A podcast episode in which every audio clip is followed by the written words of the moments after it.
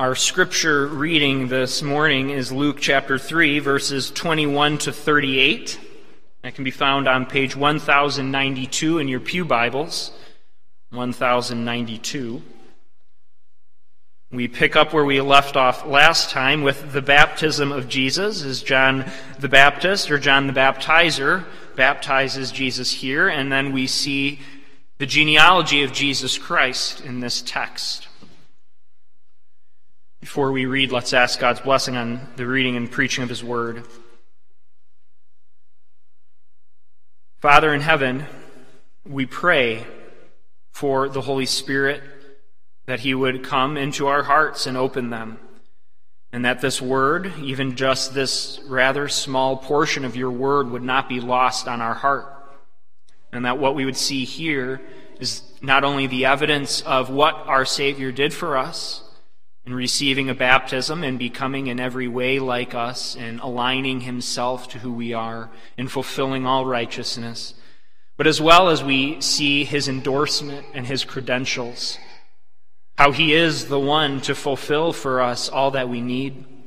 He is the one, the Messiah, and may we be struck anew by that great truth, even as we read His profound and, and royal lineage, who He descends from, and who then He is for us. We pray this in Your name. Amen. Luke three, beginning in verse twenty-one. Now when all the people were baptized, and when Jesus also had been baptized and was praying, the heavens were opened, and the Holy Spirit descended on Him in bodily form like a dove, and a voice came from heaven, "You are my beloved Son. With you I am well pleased." Jesus, when He began His ministry, was about thirty years of age, being the son, as was supposed, of Joseph, the son of Heli, the son of Matthat, the son of Levi, the son of Melchi, the son of Janai, the son of Joseph, the son of Mattathias, the son of Amos, the son of Nahum, the son of Esli, the son of Nagai, the son of Maath, the son of Mattathias, the son of Simeon, the son of Josek, the son of Joda, the son of Joanan, the son of Resa, the son of Zerubbabel, the son of Shealtiel, the son of Neri, the son of Melchi, the son of Adai, the son of Kosam, the son of Elnadam, the son of Ur, the son of Joshua, the son of Eliezer, the son of Jorim, the son of Matthat, the son of Levi, the son of Simeon, the son of Judah, the son of Joseph, the son of Joanan, the son of Eliakim, the son of Meliah, the son of Menah, the son of Mattatha, the son of Nathan, the son of David, the son of Jesse, the son of Obed, the son of Boaz, the son of Salah, the son of Nation, the son of Aminadab, the son of Admin, the son of Arni, the son of Hezron, the son of Perez, the son of Judah, the son of Jacob, the son of Isaac, the son of Abraham, the son of Terah, the son of Nahor, the son of Serug, the son of Reu, the son of Peleg, the son of Eber, the son of Shelah, the son of Canaan, the son of Arphaxad, the son of Shem, the son of Noah, the son of Lamech, the son of Methuselah, the son of Enoch, the son of Jared, the son of Mahalalel, the son of Canaan, the son of Enos, the son of Seth, the son of Adam, the son of God. People of God, as we read all those names, we are meant to be astonished and astounded at such a pedigree, such a genealogy, such an endorsement. An endorsement, is that what it is? An endorsement? Yes, it is. Credentials, even, that we see of who this man is. As the heavens rip open, as the voice of the Heavenly Father speaks, as the Spirit descends, and as we see who he is. As a pastor, I often get asked for certain letters of recommendation or approval or endorsement, and that's because schools and businesses and ministries want to hear of someone's character. They want to know, especially if they are a Christian institution, is, is this person faithful? Do they attend worship? What, what, what is your thoughts upon them? And as a pastor, you get that. That's, that's part of the job, but it isn't unique, certainly, to being a pastor.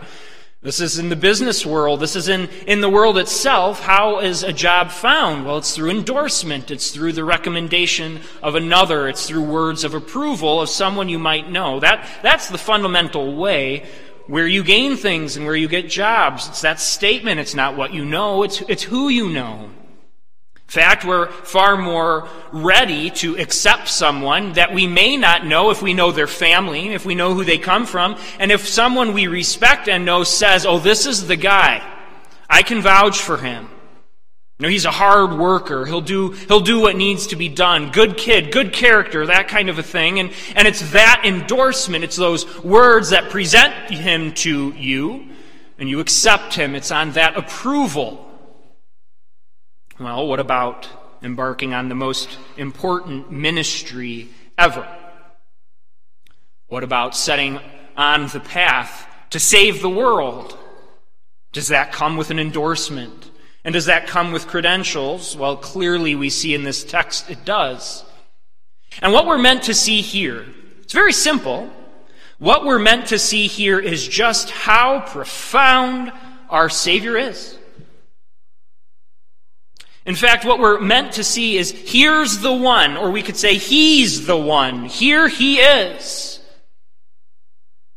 History leads to this man, and it all stems from him. He's the one. He's the most important, and, and, and we see why. A simple message, and yet the, the one that changes life, and to make it more personal, one, the one that changes our life, and the one that we need to see. And this is why something like a genealogy is actually profound and amazing. Now, I, I say this with a bit of reservation. I don't want to tip my hand too much here. Uh, I am a big fan of Lord of the Rings, okay? My wife says I'm a nerd, and I'll trust her in that. I, I don't like to tell people that. I, I like to be a closet nerd of, of Lord of the Rings. I like Lord of the Rings. Well, if you delve very deeply into the material that doesn't make it into the movies, you can find a lot of genealogies, and, and I guess I'd have to raise my hand and say, I've been one to read through the genealogies to see, oh yeah, the character descended from this Numenorean king. That's really cool. And everyone here is like, yeah, he, he's a nerd. Well, when you read the genealogy, when you see it, you see how the royal line flows. You see the history. You just you, you see how great the descendant is because of who he's coming from. And this is all the more important in a royal line, and yet it's preceded, the genealogy is preceded with something even more profound. The voice of the Father from heaven. Both of these things together provide that endorsement and the credentials of our Savior, and that's why we can read it, and we can read these names, most of whom we don't know, and say, these are the men that Jesus descended from. Look, there's, there's Noah. Look, there's There's Abraham. There's David. I skipped him, but there, there's Judah. These these figures, these important figures, and, and, and where is it going? You know, the Old Testament is also full of genealogies, and you sort of build it. The genealogies are being built. We have we even have chapters of genealogies showing something. And now, in the opening of the New Testament, in both Matthew and Luke, and as Luke is setting Jesus' ministry before us, here's the final piece of all those genealogies. It ends with Christ, and it begins with a divine endorsement. A divine endorsement as we see in his baptism. That's our first point, this endorsement. And we come to that critical point of the gospel. Up to this point, Luke's been laying the groundwork. We said last time that we came to the bridge between all that precedes, the infancy narratives, even you could say the Old Testament, and the bridge is John the Baptist, and now here we switch. Here's the transition. Jesus now comes on the scene, and he is endorsed, and he immediately goes, and after this, in chapter four and beyond, he immediately goes and starts fulfilling the ministry itself, the formal beginning. And so we have front-loading that, all who he is, presenting to the readers of Luke's gospel why he's doing this, why he's engaged in this ministry. Luke's intending to emphasize Jesus' anointing here in his baptism with the Holy Spirit, his sonship, and the Father's pleasure with him. That's what we see in this divine endorsement. You know, we wonder, we ask, why is Jesus baptized? That's actually not really a question Luke's too concerned with. That's more a question that Matthew's concerned with when John the Baptist will tell him, Lord, no, I shouldn't baptize you. You should be baptizing me. I'm not even worthy to do this. And yet Christ says, to fulfill all righteousness, he will be baptized. And so we see in, in Matthew's gospel, we, we see the answer. We see that when Jesus comes to be baptized, what he's doing, he's aligning himself with us. He's one to respond to a call of repentance, not that he had sin that himself needed to be repented from, but he, just like everyone else who was called to respond, has this sign placed on him, a sign of repentance, even a sign of sin. He takes that on himself. So he aligns himself with his people in, in this baptism. He also is setting himself up to fulfill all righteousness. That's the other thing. He has come to fulfill these very things. So that's what's going on in his baptism. But you see, Luke doesn't really focus on that. In fact, he doesn't even provide John's rather strong statements of disapproval. That's, that's more given in Matthew. Instead, here, we get right to the endorsement. We get right to Luke's focus, and Luke's focus is divine appointment.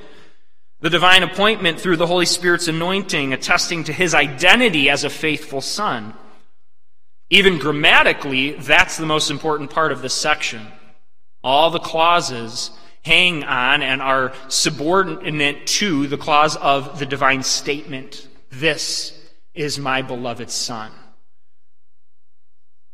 That's what's of central importance here, what the Father says. This is combined with the Holy Spirit's anointing, which is itself very important. This event is one of the most Christologically significant events.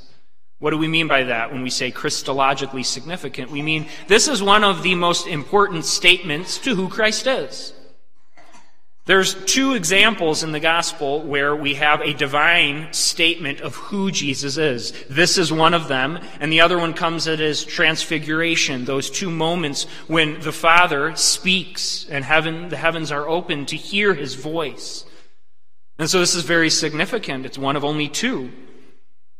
Jesus' divine endorsement is made through that divine word, and it is accompanied with the anointing of the Spirit. And Acts ten, verses thirty-seven to thirty-nine, explain just how significant it is. Acts says, "You yourselves know what happened throughout all Judea, beginning from Galilee, after the baptism that John proclaimed, how God anointed Jesus of Nazareth with the Holy Spirit and with power. He went about doing good and healing all who were oppressed by the devil, for God was with him." He's equipped, in other words. This is significant. He is a man, and that's what we have to understand. We, we so often forget that. We, we can, in an effort to defend the deity of Christ, which is what we should do, but in an effort to defend it, sometimes we just forget that he has taken our very nature, and that very nature was one that was supported by the Holy Spirit, equipped with the Holy Spirit. In fact, that he would need to be so equipped. The Holy Spirit comes upon him here in a special way to carry him with the ministry. So he's anointed. He's giving all he needs to carry this about. In fact, Luke emphasizes how concrete, how visible the descent of the Spirit was. He even says that it was in bodily form like a dove. That doesn't mean it was a dove. It's saying the way that the Holy Spirit visibly descended upon Christ was as if it was like a dove. It was similar to that. Now, now, in what way? Was it fully similar? We don't know. This is what the text is saying. It was, it reminded, it, it bore that resemblance. What does a dove mean? Dove imagery was widespread in that day and age, and because it was so widespread, it's hard to say exactly what was meant. It could mean that it was representing, here was a, a trustworthy herald. Could be meaning that. It could, could be meaning by the descent uh, informed like a dove, that this was one who would be the, the gentle and lowly one, the one to be with his people. It could also be a, a, a tie-in to the time when Noah sent out a dove, and, and commentators go crazy with theories. What does it mean? Well, Luke doesn't say. In fact, none of the Gospels say what this significant was, and what is more important to Luke here is to say that it was visibly seen. The Holy Spirit took some kind of visible manifestation that could be seen to descend on Christ. He was anointed, filled with the Holy Spirit, filled to do what?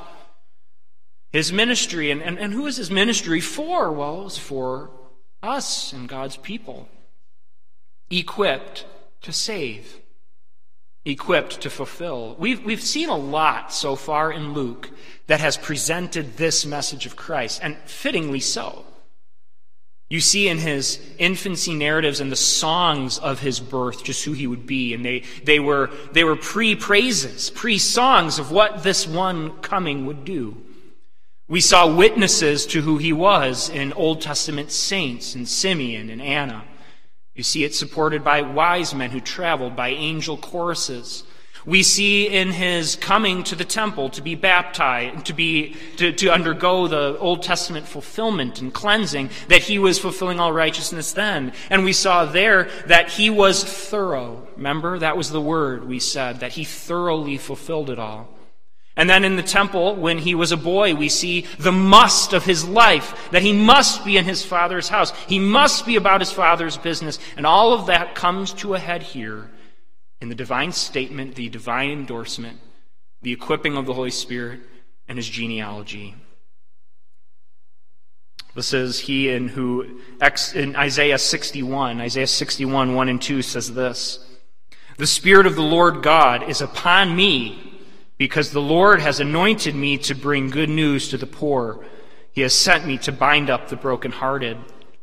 That's what Jesus applies to himself. He is the speaker there. The Holy Spirit is upon me to go and do all these things. And what does this mean from the Father? The Father's voice opens up heaven. What an amazing thing. Heaven opens. It's rent asunder, and a voice declares, "You are my beloved Son. With you I am well pleased." That's the greatest endorsement anyone has ever received, and one that was necessary here. What, what do we see here? Well, we see references to Jesus being his beloved Son, beloved, the one whom God loves. Why is that significant? Because he had to be the one who God loved. The one who would go about a mystery of suffering. The one who would bear the weight of all sin. The one who would be forsaken was the one the Father loved. The only one truly, and not to mean he doesn't love us, we mean by that, the one with whom never had done anything wrong, even as a man. Who had lived a perfect life, the one who had kept the law, the only one who had ever done it, the only one who had ever pleased the Lord, the one with whom the Father could literally look down from heaven and say, "Finally, the one with whom I am pleased." He's the one to embark on this ministry. There's the endorsement. Yeah, we'll accept someone to hire them, and when someone says, "That's the guy, you want him, he's a good worker," well, for the most important ministry ever, that's the endorsement you want. This has strong ties to what else is said in God's Word. This, this reminds us of Isaiah forty-one, verse eight. "But you, Israel, my servant Jacob, whom I have chosen, the offspring of Abraham, my friend." There's ties into that. Isaiah forty-two, verse one, "Behold, my servant, whom I uphold, my chosen, in whom my soul delights. I have put my spirit upon him. He will bring forth justice to the nations." Psalm two, verse seven, "I will tell of the decree. The Lord said to me, you are my son. Today I have begotten you." So what these verses show is that Christ is the fulfillment of these, even these texts. And what it does is it couches, it lays what Christ is going to do in this messianic imagery, imagery of the Son of David, the royal son, that we see in Psalm two, the one who is truly the Son. And, and by, by making that connection, he is the King. He's David's David's son, the, the one to rule in David's stead, the one who was promised to David. In those texts from Isaiah, you see he's truly Israel. He's truly the one who is Israel represented. He's the servant, the beloved friend of God. And so that statement here, you are my beloved son, son there is really meaning the Messiah and the fulfillment of all these promises. This is who you are. Regal, messianic. And so there is the divine endorsement. And then we see appropriate credentials. This is our second point, appropriate credentials. This is the genealogy.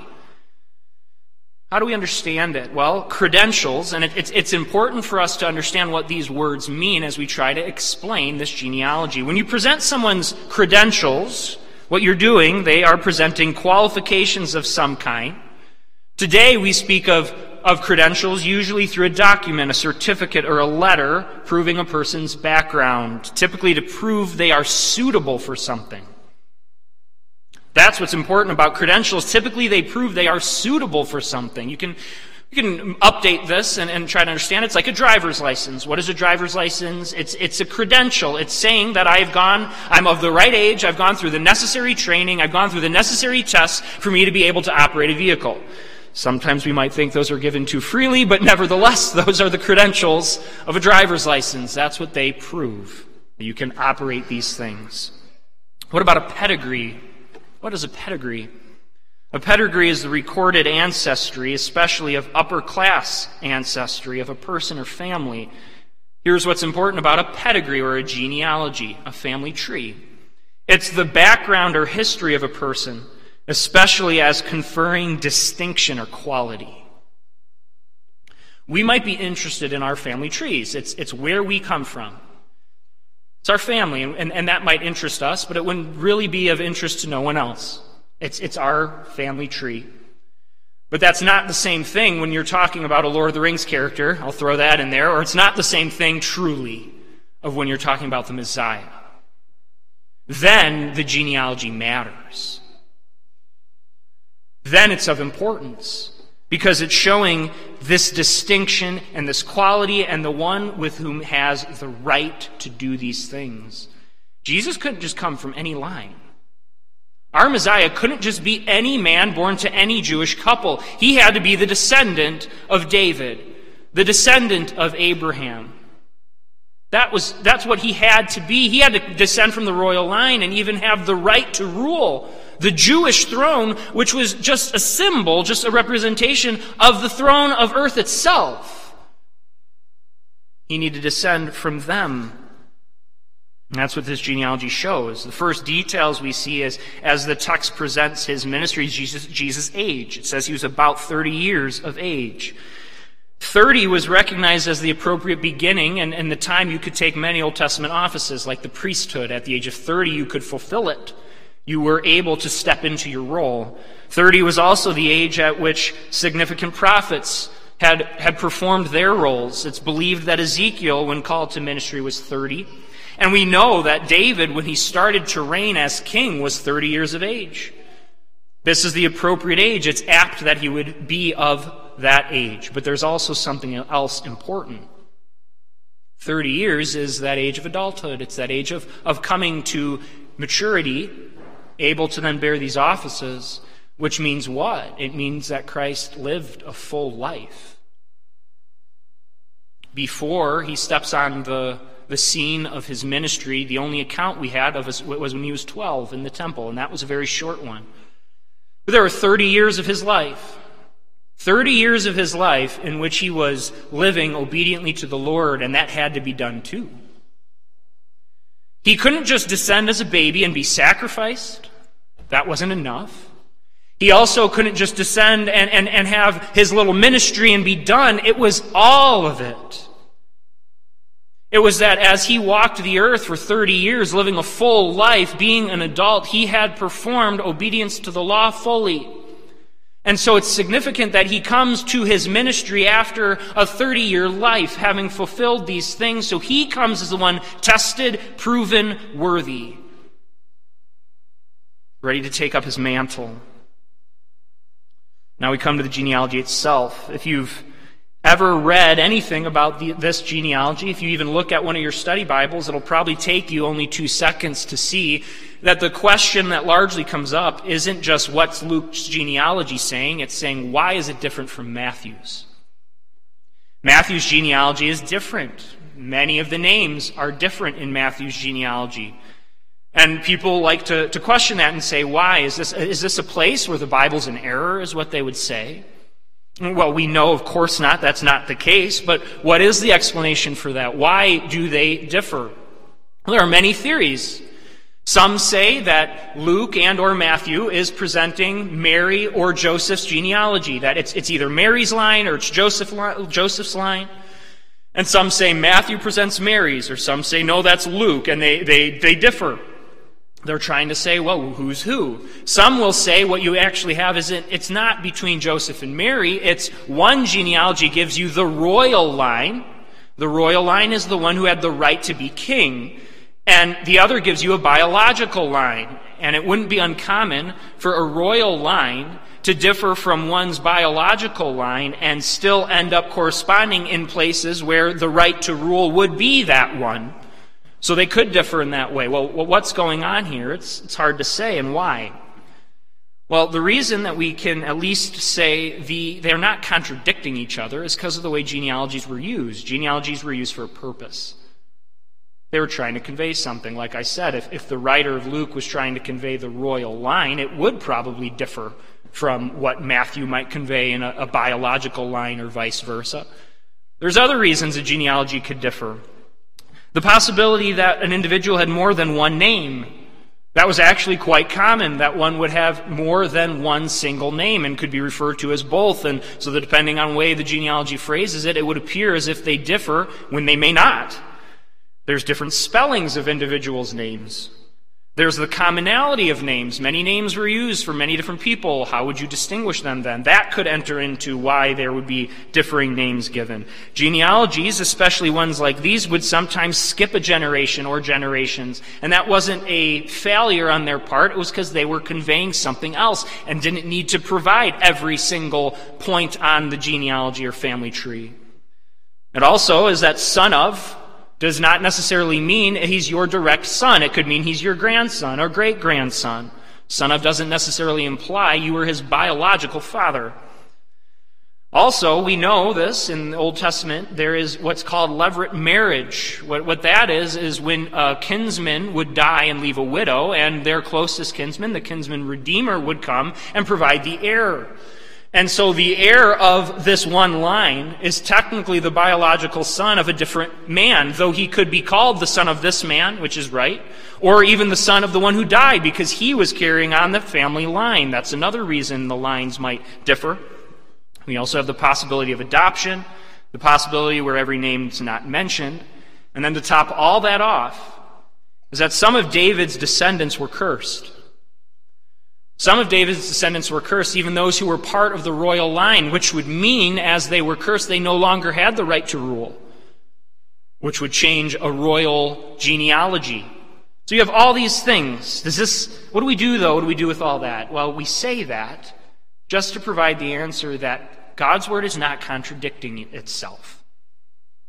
These genealogies likely have a, a differing purpose to highlight something else. And, and why can we say that? We can say because there's a difference clearly. Matthew's genealogy goes only to Abraham, and it starts with Abraham and ends with Christ. Luke's genealogy starts with Jesus and goes all the way to Adam. That right there tells you they're doing something different.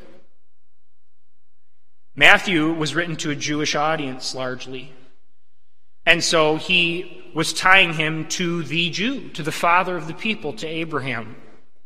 Luke is written, we know this from the prologue, to Theophilus, to, to Gentile, a Gentile audience.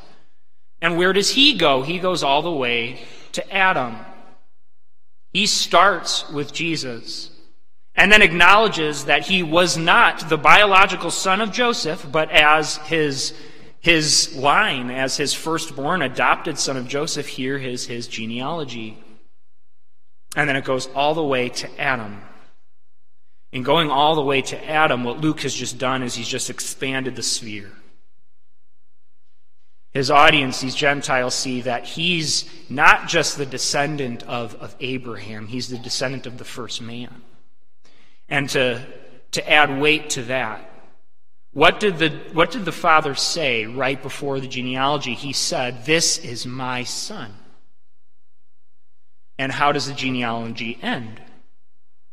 Adam, the Son of God. In genealogies, theology is conveyed.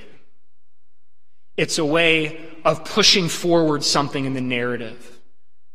And the genealogies are of most significant where they start and where they end.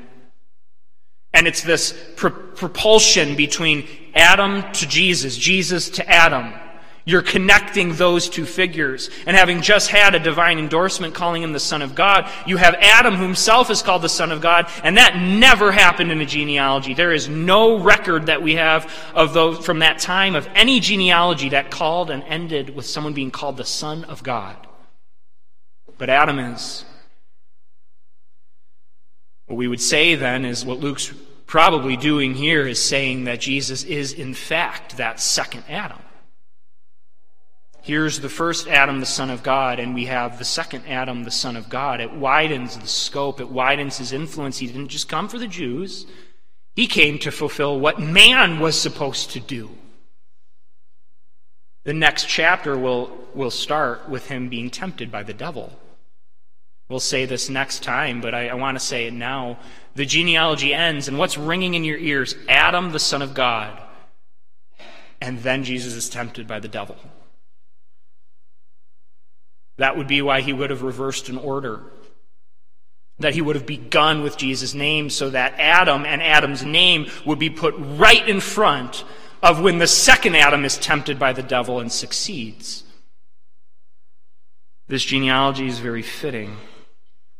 It shows who he is. It shows that his sonship is more than what the descendant of Abraham is, even though we all descend from Adam. By making it this explicit line, we see his point. We see who Jesus is. The major theme of all this is that Jesus possesses the proper roots to be promised, to be the promised agent of God. He's in David's line, pointing to the regal authority and right to rule. He is Abraham's seed, pointing to the promises of the covenant. He's the covenant fulfillment, but he's Adam's seed. He's the fulfillment of the covenant of works. That's who Christ is. Genealogies hold on to memories. And as you have these names conveyed, you remember all that the patriarchs did and the promises of the Lord. You remember what took place. And then you come to Jesus, the fulfillment. He's the one. These are his credentials. There's no one else. That's what the genealogy is saying. He's the one. You know, there couldn't come a Messiah today. And I say that we already know he came, but it's the point we make. There, there is no capacity to trace this line anymore. It was him. That might sound like such a simple point. We gathered together today to hear that he's the one. Absolutely. We're reading about the one who came, came to save us. This is, this is our Lord. This is our King. This is our Adam. He's the one. We know him. And we can praise his name by seeing his endorsement and his credentials. We can, we can just look at it and say, look at who he is. Every box is checked. Everyone is covered. He's got the right. He's got the power. He's got the endorsement. He's here. As we see this text, what we're reminded of is that the Lord's plan is indeed perfect, but the Lord's plan is also one that's it's hard. I go back to that statement, this is my beloved Son. I'm well pleased with him. And he's the one to go be tempted by the devil. He's the one to go starve.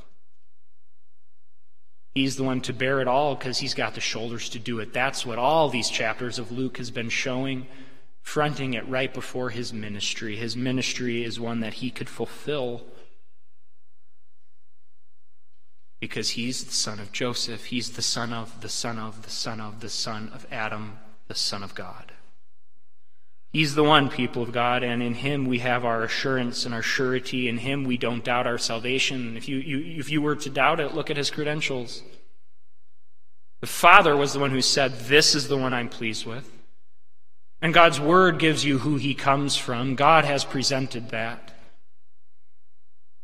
He's all we need. Here's the one. Amen. Let's pray.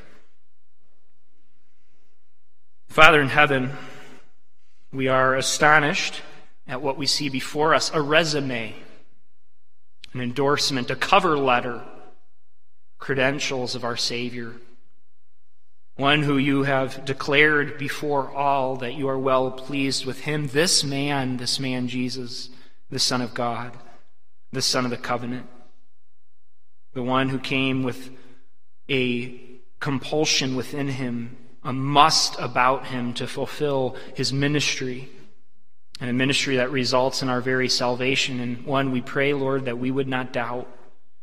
We see him equipped with the Spirit. We see the Trinity acting here, and Father speaking, and the Son being baptized, and the Spirit anointing. We see you are engaged in our salvation, and we are reminded even of our assurance of pardon, that you are the one who desires and is pleased to show your steadfast love. Well, what is this genealogy but simply names of your steadfast love? We praise you for this truth. In Jesus' great name.